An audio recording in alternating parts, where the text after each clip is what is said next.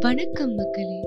நீங்க கேட்டுட்டு இருக்கிறது கிராமபோன் கிராமம் முதல் நகரம் வரை ஒரே டியூன் அவினாஷிலிங்கம் பல்கலைக்கழகத்தோட நிறுவனர் அவினாஷிலிங்கம் ஐயா அவர்களுடைய சுயசரிதையான த சீக்ரெட் டச் பத்தி உங்ககிட்ட உரையாட போறது நான் சபா.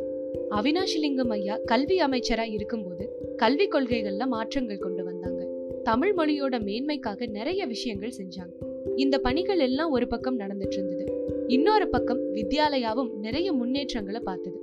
வித்யாலயால அந்த காலகட்டத்துல என்னெல்லாம் நடந்ததுன்றத பத்தி போன எபிசோட்ல உரையாடினோம். வித்யாலயால பல முன்னேற்ற பணிகள் நடந்துட்டு இருந்தப்பதான் பெண்களுக்காக அவினாஷிலிங்கம் மனையியல் கல்லூரி ஆரம்பிக்கப்பட்டு ரொம்ப சிறப்பான முறையில நடந்துட்டு இருந்தது அந்த கல்லூரியை பத்தியும் அங்க நடந்த நிகழ்வுகளை பத்தியும் இந்த எபிசோட்ல பார்ப்போம்.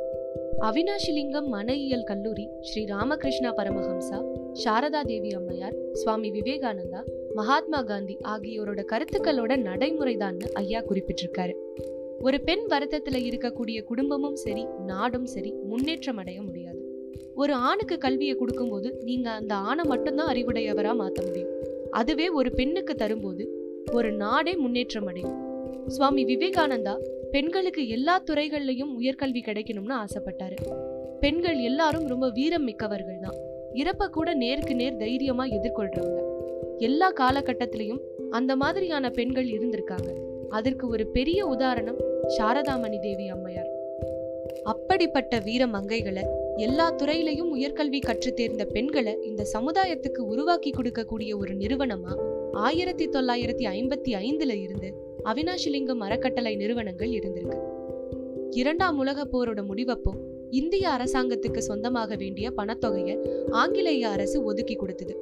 அந்த பணம் கிடைச்சதும் தகுதி உள்ள பல ஆண்களுக்கும் பெண்களுக்கும் வெளிநாட்டுல போய் உயர்கல்வி படிக்கிறதுக்கான வாய்ப்பை ஏற்படுத்தி தரணும்னு இந்திய அரசாங்கம் முடிவு பண்ணுச்சு. இது விடுதலைக்கு அப்புறம் நடைமுறைக்கு கொண்டு வந்தாங்க.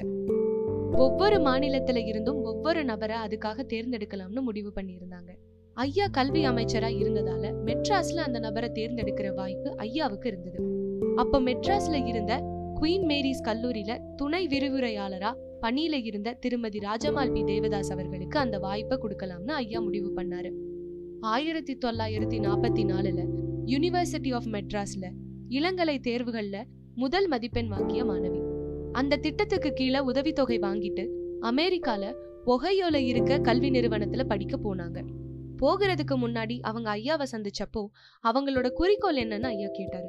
அப்போ பெண்களுக்காக ஒரு நல்ல கல்வி நிறுவனத்தை உருவாக்கணும்னு அவங்க சொன்னாங்க. ஆயிரத்தி தொள்ளாயிரத்தி ஐம்பதுல அவங்க அமெரிக்கால இருந்து நாடு திரும்பினதுக்கு அப்புறம் அவங்களுக்கு டெல்லியில இருந்த இந்திய அரசு நர்சிங் கல்லூரியில வேலை வழங்கப்பட்டுச்சு. அதுக்கப்புறம் யூனிவர்சிட்டி ஆஃப் பரோடால மனையியல் துறைக்கு டீனா இருந்தாங்க. சில ஆண்டுகள் டீன் பணியில சிறப்பா வேலை செஞ்சதுக்கு அப்புறம் இந்திய அரசோட தலைமை உள்நாட்டு பொருளாதார நிபுணரா இருந்தாங்க.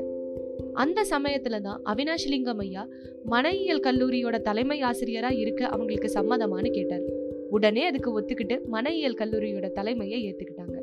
அவங்களோட தலைமையில இருந்தது சாரதாலயால இருக்கக்கூடிய எல்லா கல்வி நிறுவனங்களுக்கும் ஒரு பெரிய பாக்கியம்னு ஐயா குறிப்பிட்டிருக்காரு. ஆயிரத்தி தொள்ளாயிரத்தி ஐம்பத்தி ஐந்துல பெண் குழந்தைகளுக்காக உயர்நிலை பள்ளியா ஆரம்பிச்சாங்க. அதுக்கப்புறம் ஆயிரத்தி தொள்ளாயிரத்தி ஐம்பத்தி ஏழுல அப்ப துணை ஜனாதிபதியா இருந்த டாக்டர் எஸ் ராதாகிருஷ்ணன் அவினாஷிலிங்கம் மனையியல் கல்லூரியை திறந்து வச்சாரு. அதுல இருந்து இன்னைக்கு வரைக்கும் பல துறைகள்ல உயர்கல்வி பெற்று வாழ்க்கையோட எல்லா துறைகள்லயும் சிறந்து விளங்கக்கூடிய பெண்மணிகளை உருவாக்கிக்கிட்டு இருக்காங்க. அவினாஷிலிங்கம் ஐயா பாராளுமன்ற உறுப்பினரா இருக்கும்போது நடந்த நிகழ்வுகளை பத்தியும் அதுல அவருக்கு கிடைச்ச அனுபவங்களை பத்தியும் அடுத்த எபிசோட்ல பார்ப்போம். இதுவரை உரையாடியவள் சபா. அடுத்த வாரம் இன்னொரு எபிசோடோட உங்களை வந்து சந்திக்கிறேன். நீங்க கேட்டுட்டு இருக்கிறது கிராமஃபோன் கிராமம் முதல் நகரம் வரை ஒரே டியூன்